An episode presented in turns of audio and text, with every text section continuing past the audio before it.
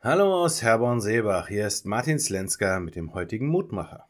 Mitten im Winter, da habe ich heute ein Bild im Gepäck, das uns an den Sommer erinnert, an laue Nächte, die wir draußen auf unseren Balkonen und Terrassen verbringen.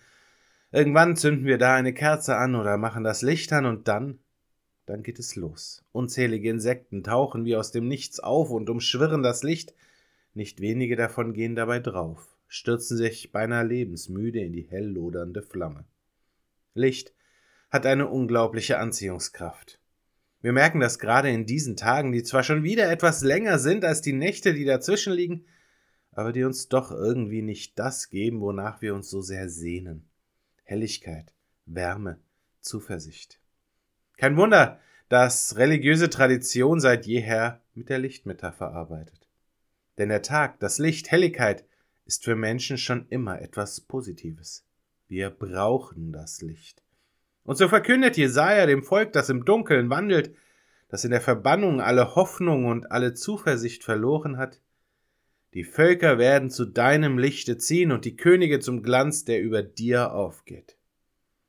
Allen, die diese Worte hören, ist dabei sehr klar, das Licht Israels ist nicht seine politische Größe oder seine wirtschaftliche Macht oder irgendetwas anderes, das vom Volk ausgeht.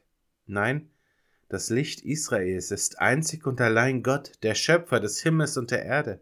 Er hat sich zum Lichte Israels gemacht. Er hat diesem Volk zugesagt, dass er es begleiten möchte, mit ihm unterwegs sein möchte, durch die Welt und durch die Zeit. Und er hat seinen Glanz aufgehen lassen über diesem Volk. In dieser Woche erinnern wir uns in besonderer Weise an die Erfüllung dieser Zusage. Übermorgen, am 6. Januar, an Epiphanias, da geht es um den Stern, der die Weisen, die wir als Könige kennen, nach Bethlehem geführt hat. Gott leuchtet hinein in unsere Welt, hell und klar.